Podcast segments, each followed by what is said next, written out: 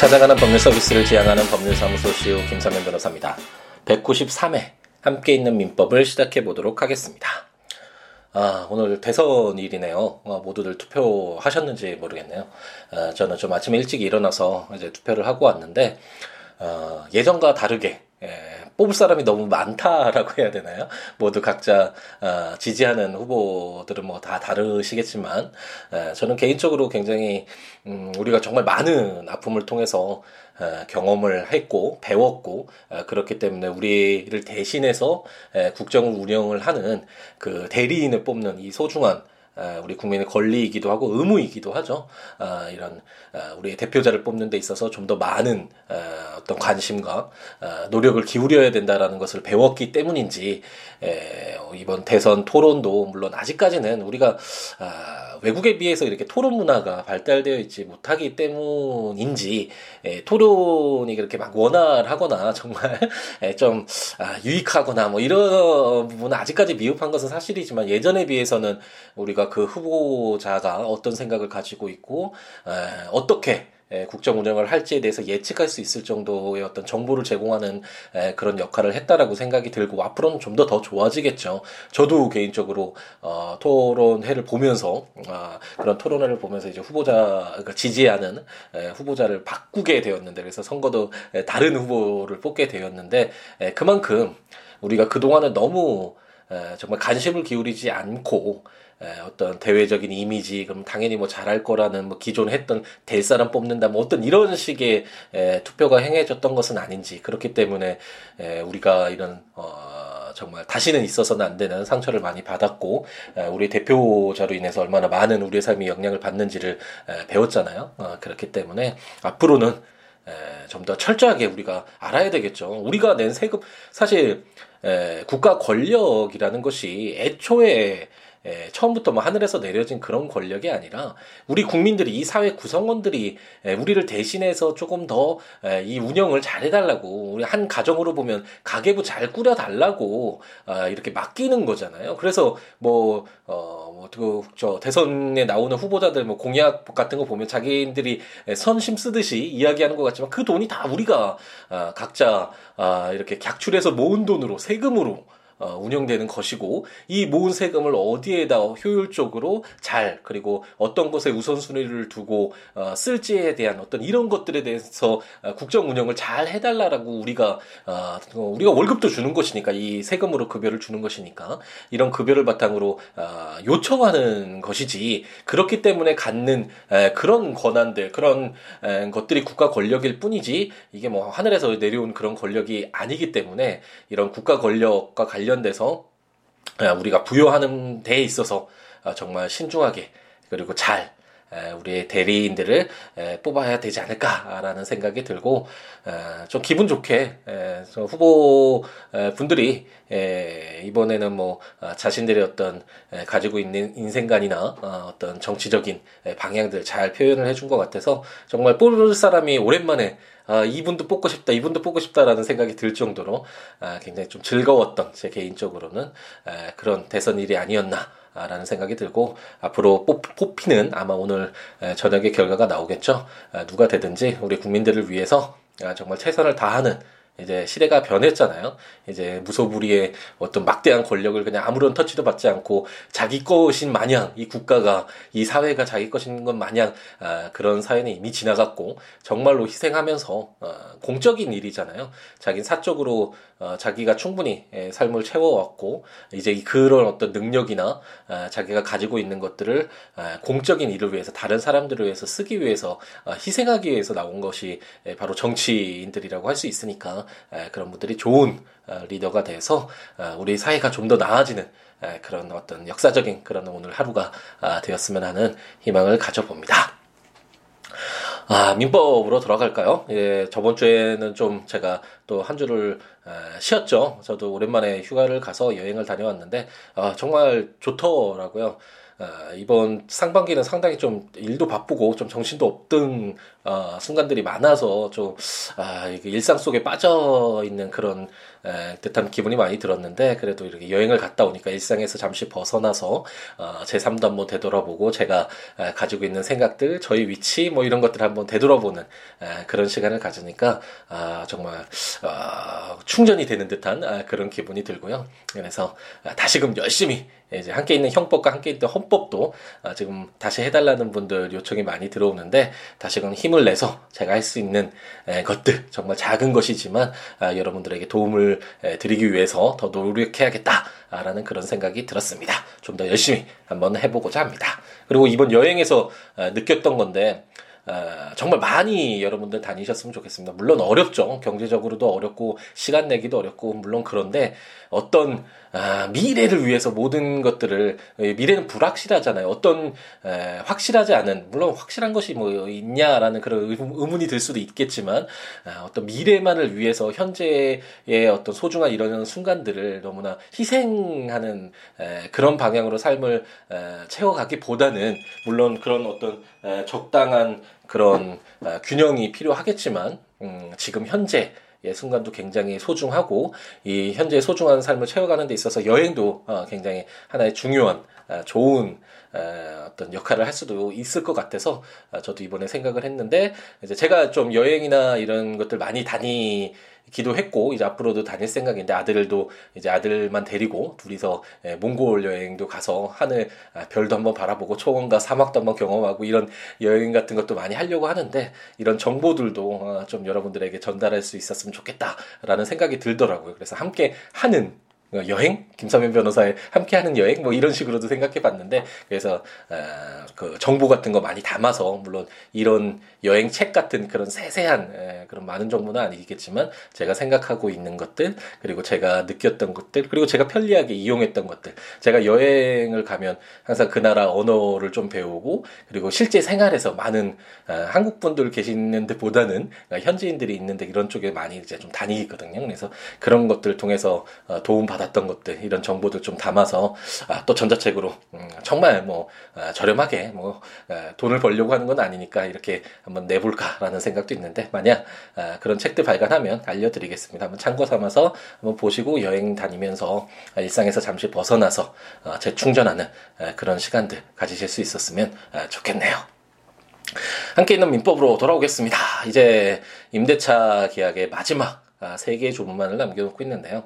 아, 매매 계약과 더불어서 가장 중요한 계약이라고 할 수 있고 임대차 계약이 우리가 아, 현실에서 한 번쯤은 아, 누구나 아, 계약의 당사자가 되는 그런 어떤 아, 계약의 종류가 바로 임대차 계약이라고 할 수 있는데 아, 읽어보니까 그렇게 특별한 것은 없죠. 아, 매매 계약에서도 마찬가지였겠지만 아, 법률이라는 것이 어떤 현상이 발생할 줄 알 수가 없잖아요. 그래서 그 모든 것들을 구체적으로 세부적으로 다 하나하나의 용어로 담가둘 수는 없고 하나의 기준점을 마련해 둔다라고 생각하시면 되겠고 이런 기준을 바탕으로 해서 어, 개개 현실에서 발생하는 그 분쟁에 이 법률 문구들 이런 내용들을 어떻게 적용시킬 것인가 이게 굉장히 중요한 부분이고 이것이 바로 아, 법원이 하는 역할이다라고 생각하시면 되겠고 이렇게 어떤 법원의 판단만으로 어, 내버려 두기에는 너무나 좀 어, 뭐랄까요 가변적이고 많이 유동적이고 어, 좀 어, 기준이 명확하지 않을 때는 이제 특별법 뭐 주택임대차보호법이라든지 뭐 상가임대차보호법 이런 어떤 특별법이 만들어짐으로써 좀 더 명확한 아, 기론 기준들을 이제 세워두게 되겠죠. 어, 이렇게 어떤 어떤 사회 질서 어, 법률이 만들어지는 에, 그런 방향 취지라는 것들이 아 이렇게 해서 이런 특별법도 만들어지고 아 이렇게 기준을 세우고 있기 때문에 이런 기준을 바탕으로 아 어떤 이런 분쟁이 발생했을 때 이렇게 에, 해결의 어떤 방향을 잡는 것이구나라고 하는 그런 기준점으로서 바라보시면 아, 충분할 듯합니다. 그래서 우리가 임대차 계약을 이제 650조까지 조문을 읽어봤는데 651조는 이제 삭제됐죠. 2016년 작년에 삭제됐는데 이게 헌법재판소에서 위헌 결정이 나서 아, 예전에는 임대차 계약 기간이 이제 정해져 있었었거든요. 이게 20년이었죠. 예전에 에, 임, 그 임대차 계약 기간이 20년을 넘지 못한다라는 규정이 651조에 있었거든요. 너무 그 우리가 전세권에서도 배웠지만 에, 전세권이나 뭐 임대차 계약이나 이런 장기로 너무나 장기로 두면 그 목적물을 에, 사용하는 데 있어서 어떻게 사용되는지 그 관리 부분이나 아니면 그 전세권 설정자나 임대인이나 이렇게 어떤 그런 에, 그 목적 물건의 어떤 소유권자, 아, 그 물건을 사용토록 해주는 사람의 에, 권리가 아, 좀 훼손될 수 있기 때문에 장기간 두는 것에 대해서 어떤 아, 제한을 두는 그런 규정이 아, 있고 전세권이 있었고 임대차 651조도 규정하고 있었는데 이제 그 이제 좀 현대 사회에서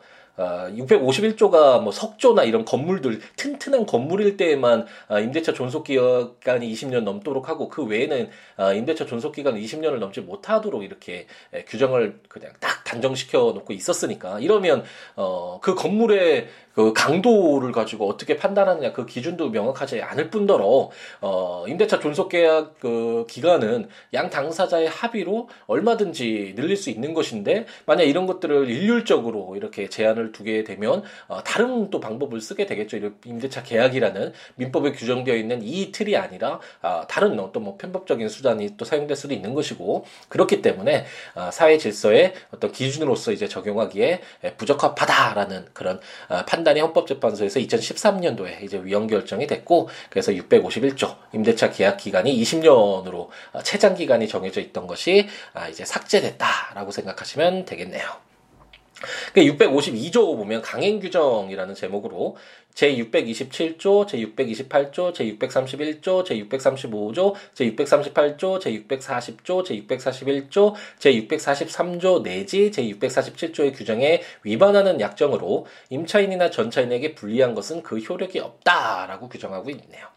강행 규정 이야기 들어보셨죠? 언제 들어보셨는지 기억이 나나요? 이 거의 아, 뭐 이제 3년이 다 돼가는 것 같은데 어, 민법 총칙 처음에 우리가 공부할 때 그러니까 민법 총칙이라는 것이 이제 다시 한번 공부하고 싶다라는 생각이 드시지 않나요? 이게 그냥 우리가 어떤 법률을 접할 때 민법 총칙이라고 해서 민법 총칙부터 공부를 이제 대학에서도 어, 시작을 하는데 그것이 과연 맞나라는 생각은 항상 의문은 들고는 있지만 어, 우리나라 민법이 판택된 시스템을 취하고 있기 때문에 어, 공통적인 내용들 민법 전반에 걸쳐서 공통적인 내용들을 따로 뽑아서 민법 총칙으로 담아두고 있고 그렇기 때문에 처음 공부할 땐 이게 정말 무슨 내용인지 전혀 알 수가 없는 것이 사실 맞죠. 이것을 처음부터 민법 총칙을 접했는 있는데 알 것 같다라고 하는 분들은 어, 정말 레걸 마인드가 너무나 뛰어난 천상 어, 법조인이라고 해야 되나요? 예, 그런 분들이거나 어, 아니면 뭐 그냥 아, 그렇구나라고 그냥 형식적으로 피상적으로 이해하는 것이 그게 맞겠죠. 그럴 수밖에 없는데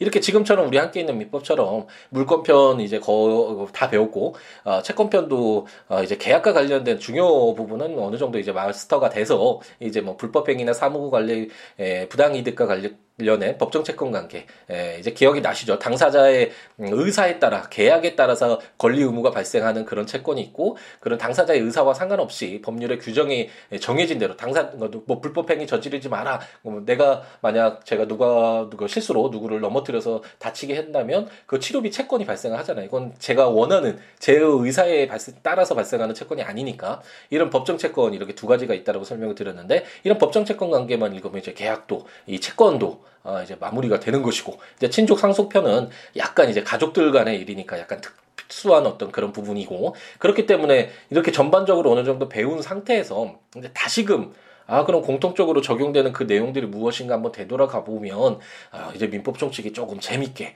아 이게 그런 내용이었구나 왜 아, 이렇게 민법 총칙에 규정되어 있구나라는 것들을 한번 이제 한번 총 정리를 하기에 정말 잘 되어 있는 체계화되어 있는 그런 민법 시스템이다라고 생각이 들고 한 번 정도 우리 함께 있는 민법 다 들으시고 나서 이렇게 읽어 나가시면서 민법 총칙 부분 다시 한번 참고하시는 것도 좋지 않을까라는 생각이 드네요.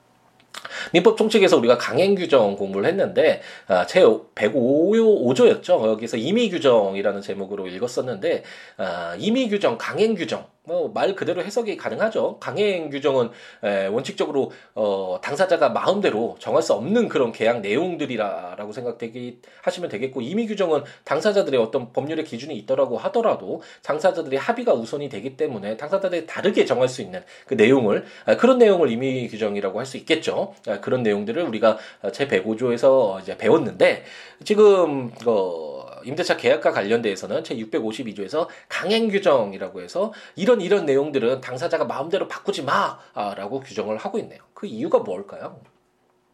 제가 그 채권 특히 계약 이제 공부를 시작하면서 조문들을 시작하면서 말씀드렸지만 아, 당사자가 합의로 어떠한 내용의 계약을 체결하는 것을 국가가 어떤 사회가 어, 끼어들 개입할 에, 이유는 없겠죠. 당사자들이 그렇게 하고 싶다는데 에, 국가가 개인이 개입해서 그거 하지 마라고 얘기할 에, 그런 이유도 없고 그렇게 할 필요도 없을 것입니다. 하지만 아, 아무래도 뭐 모두 다 이렇게 평등한 그런 사회라면 모든 사람들이 다 평등하게 자기의 의사에 따라서 어, 자, 자, 자 신의 어떤 진정한 의사에 따라서 계약을 체결한다면 당연히 그냥 내버려 두면 될 텐데 어, 좀 사회적 강자, 사회적 약자 이런 부분이 있을 수 있죠. 그리고 뭐 사회 상규에 반하는 그런 계약도 있을 수 있고 뭐 도박 계약이나 뭐 도박을 하면서 그 금전을 차용한다거나 누구를 뭐 해치는데 돈을 지급한다거나 이런 계약이나 뭐 어쨌든 사회가 국가가 어, 좀 금지시켜야 될 그런 부분들이 분명히 있을 것이고 이 임대차와 관련돼서는 아무래도 임대인에 비해서 에, 물건을 사용하도록 요청을 하는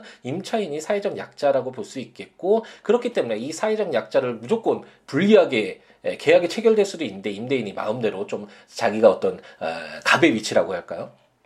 그렇기 때문에 불리한 계약이 있을 수도 있는데 이런 것들을 어, 법이 에, 전혀 고려치 않는다면 그것은 또 어, 우리 어떤 사회 기준으로서의 법률의 역할을 못한다고 할 수 있겠죠. 그렇기 때문에 제 652조는 제가 읽어드렸던 그 조문들 한 번씩 에, 다시 가서서 이제 보시면 되겠죠. 어, 일반적으로 어, 임차인이나 또는 전차인도 우리가 배웠지만 어, 이렇게 임대 임차인이나 전차인에게 불리하게 에, 적용될 수 있는 이런 조문들은 이 민법에서 특별히 그들을 보호하기 위해서 규정을 하고 있기 때문에 이런 내용들을 임대인이 마음대로 임차인과 합의했다는 그런 이유만으로 무조건 배척하는 것을 막고 있다라고 생각을 하시면 아, 되겠습니다. 653조 볼까요, 그러면? 일시 사용을 위한 임대차의 특례라는 제목으로 제628조, 제638조, 제640조, 제646조 내지 제648조, 제650조 및 전조의 규정은 일시 사용하기 위한 임대차 또는 전대차인 것이 명백한 경우에는 적용하지 아니한다라고 규정하고 있습니다. 이 그 646조 내지 648조 이거 어떤 의미인지 아시죠? 제가 어, 뭐 당연히 설명을 드렸었던 것 같은데 이거 646조, 647조, 648조 이렇게 쓸 수도 있지만 아, 조문들이 연속되면 그 일일이 쓰기보다는 646조 내지 648조, 뭐 646조 내지 650조 그러면 그 647, 648, 649, 650까지 이게 다 포함되는 에, 그런 것을 내지 이렇게 쓰고 있고요. 그 여기서 보면 638조, 640조니까 639조가 빠지니까 638조 내지 이렇게 쓰지 못하는 것이겠죠. 예, 이런 것들은 뭐 참고로 한번 읽어보시면 되겠고, 어, 일시 사용을 위한 임대차라는 것이 우리가 일반적으로는 아, 임대차 계약이 좀 오랜 기간 지속되는 것을 전제로 하죠. 우리가 어, 임대차 계약 체결하는 거 생각을 해보죠. 이제 건물 사는데 대체적으로 2년 계약을 하잖아요. 2년이나 1년 이렇게 계약을 하게 되는데 어, 뭐 6개월 계약을 해서 6개월 만에 그, 그 물건을 사용하고 어, 나가라라고 한다면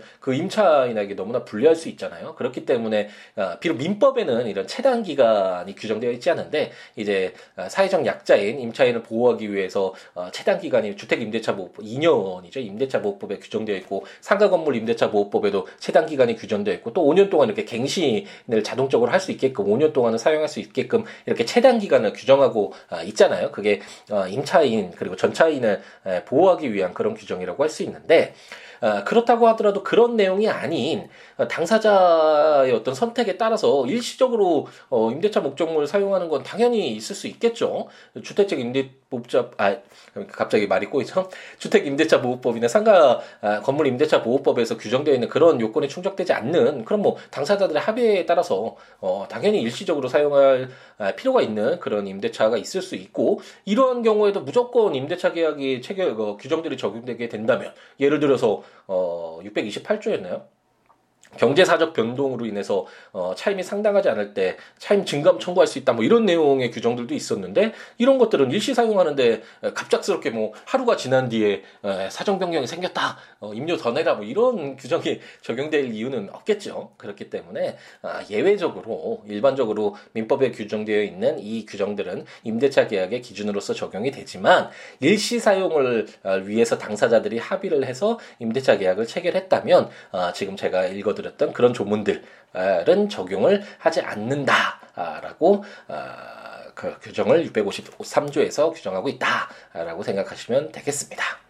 제654조는 준용 규정이라고 해서 제610조 제1항, 제615조 내지 제617조의 규정은 임대차에 이를 준용한다라고 규정하고 있고 어, 준용이라는 부분도 우리가 임대차 아, 민법 총칙 공부를 할때 예, 많이 배웠었죠. 어, 조문들 사실 제610조나 615조, 617조의 내용 이게 사용대차 사용대차가 어, 또 가물가물하실 수도 있는데 한 한 달 한두 달 지났겠죠. 어, 그 물건을 사용한다라는 측면에서는 임대차와 동일하죠. 근데 다만 사용대차는 무상으로 어, 사용하게 하는 그런 계약이고 그래서 현실에서는 당연히 무상 공짜가 거의 없잖아요 세상에 이 사용대차보다는 임대차가 당연히 많이 쓰이는 에, 그런 계약인데 에, 어쨌든 그 물건을 사용케 한다라는 에, 그런 측면에서는 유사한 성격을 가지고 있기 때문에 이 규정들이 야, 임대차 계약에도 준용된다라고 규정되어 있고 그래서 준용이라는 것은 만약 이 준용 규정이 없다면 610조하고 615조, 617조, 616조도 마찬가지겠죠. 다 여기 일일이 다시 적어야겠죠. 임대차 계약에도 이런 내용들. 하지만 그게 입법 기술상 반복해서 쓰기보다는 이그 사용대차에 규정되어 있는 이런 조문들의 내용이 비록 사용대차와 임대차와 다르긴 하지만 그 성질이 같은 부분에서 그래서 약간 바꾸어서 그 내용들을 임대차 계약에서도 그대로 사용할 수 있게끔 하는 아, 그런 규정이 바로 아, 준용 규정이다. 아, 준해서 사용하게 한다라는 거잖아요. 그래서 사용대차, 임대차가 다르니까 그대로 할 수는 없고 그대로 쓴다 뭐 이게 아니라 준용은 그것에 준해서 임대차, 사용 대차가 어, 임대차와 유사한데 임료를 받지 않는 계약이구나. 그러면 임대차에서는 아 임료를 받는 그런 어떤 전제에서 610조, 615조, 616조, 617조의 규정은 아 이렇게 사용하도록 하겠다. 이게 뭐 어, 임차인은 그 목적물 성질에 의해서 정해진 용법을 사용 수익해야 한다. 뭐 이런 조항이 610조거든요. 그리고 반환할 때는 그 원상을 회복해서 어, 임차 목적물을 반환해라. 사용 대차에서 그런 목적물을 반환해라. 그런 규정인데 이런 것들은 어, 사용 대차 임대차 비록 다르지만 어, 임차인도 당연히 거, 건물 반환할 때 임차 건물 반환할 때 원상 회복하고 그 임차 건물은 그 목적에 맞게 에, 정해진 용법으로 사용 수익해야 되겠죠. 에, 그런 내용들이 에, 입법 기술상 어, 그대로 또 적기보다는 이렇게 준용 규정을 통해서 어, 이제 적용된다라고 654조에서 어, 규정하고 있습니다. 아, 이제 임대차 계약 끝냈네요. 이제 뭐 매매와 임대차 계약을 아, 이제 다 읽었으니 계약도 거의 이제 마무리되어 간다라고 생각하시면 되겠고 물론 이제 고용 계약 이제 뭐 누구를 어, 사용자가 어, 어, 노동자를 근로자라고 해야 되나요? 어쨌든 그 그 법률도 이제 뭐 근로자의 날이 5월 1일이었는데 이제 노동절에서 약간 우리가 그동안은 노동이라는 그 단어 자체를 용어 자체를 좀 배척하는 그런 어떤 예전에 과거에 그런 정권들이 그런 어, 의미가 있었기 때문에 근로자 그래서 근로기준법 뭐 이런 내용들이 있는데 어쨌든 뭐 이건 어, 제가 언급할 부분은 아니고 예, 어떤 이런 이런 고용계약 과 관련된 계약도 보게 되겠고 이런 것들은 이제 근로기준법에서 자세하게 규정되어 있겠죠. 민법은 하나의 일반법 어, 사법에서의 어떤 기준이 되는 가장 기본적인 일반법이잖아요. 그렇기 때문에 이런 기본적인 내용을 담고 있는데 어, 도급 계약이라든지 어, 이제 뭐 어, 위임 계약이라든지 뭐 여러 가지 남아 있긴 한데 에, 이제 매매와 임대차 계약을 이제 일금으로 인해서 어느 정도 계약과 관련된 에, 중요한 기본적인 내용들은 모두 공부했다라고 생각하시면 아, 되겠습니다. 하지만 뭐 멈추진 않겠죠. 끝까지 다 읽어보고 이제 화해 계약까지 모두 읽어본 뒤에 이제 사무관리 부당이득, 그 불법행위, 법정 채권 관계와 관련된 내용들을 한 번씩 이제 공부를 하게 되겠습니다. 조문들 오늘 준용 규정이나 뭐 어, 일시 사용 임대차에 적용되지 않는 조문들 이렇게 여러 가지가 있었잖아요. 한번 찾아가셔서 이게 왜 어, 일시 사용에는 적용되지 않을까? 그리고 어, 사용 대차에서 이게 준용된다라는데 어떤 내용들이 준용된다는 것일까? 이런 것도 한번 찾아가서 어, 참고하시면 도움이 되니까요. 어, 국가법령정보센터 가셔서 찾아보시거나 제가 전자책으로 발간한 함께 있는 민법 구입하셔서 조문과 설명들 참고하시거나 블로그 siwo.com, siwo.net 제가 해당 내용도 포스팅하고 있으니까 해당 조문과 설명들 참고하시면서 들으시면 좋겠습니다. 그 외에 뭐 어떤 내용이라도 좋으니까요. 뭐 어, 너무 좋은 말씀들 많이 해주셔서 항상 감사하다는 말씀 또 드리고요. 어, siwo.com, siwo.net 또는 siwbooks.com 아, 블로그나 026959-9970 전화나 아, 시우로 아, 골, 아, 골뱅이 gmail.com 아, 메일이나 아, 트위터나 페이스북에 시우로에 오셔서 어떠한 이야기라도 서로 주고받으면서 함께하는 즐거움 했으면 같이 했으면 좋겠습니다. 네, 선거 안 하신 분들은 선거 꼭 하시고요. 오늘 에, 앞으로 5년 동안 에, 우리를 에, 위해서 어, 국정 운영을 대신할 자가 누군지 에, 그럴 어, 좋은 분이 이제 선출이 돼서 어, 정말 좋은 방향으로 우리 사회가 좀 더 나아지는 그런 좋은 그런 어떤 계기가 되는 역사적으로 기록이 될 수 있는 그런 하루였으면 하는 바람을 가져보면서 마무리 짓도록 하겠습니다. 오늘 하루도 행복 가득하게 채우시기 바랍니다. 감사합니다.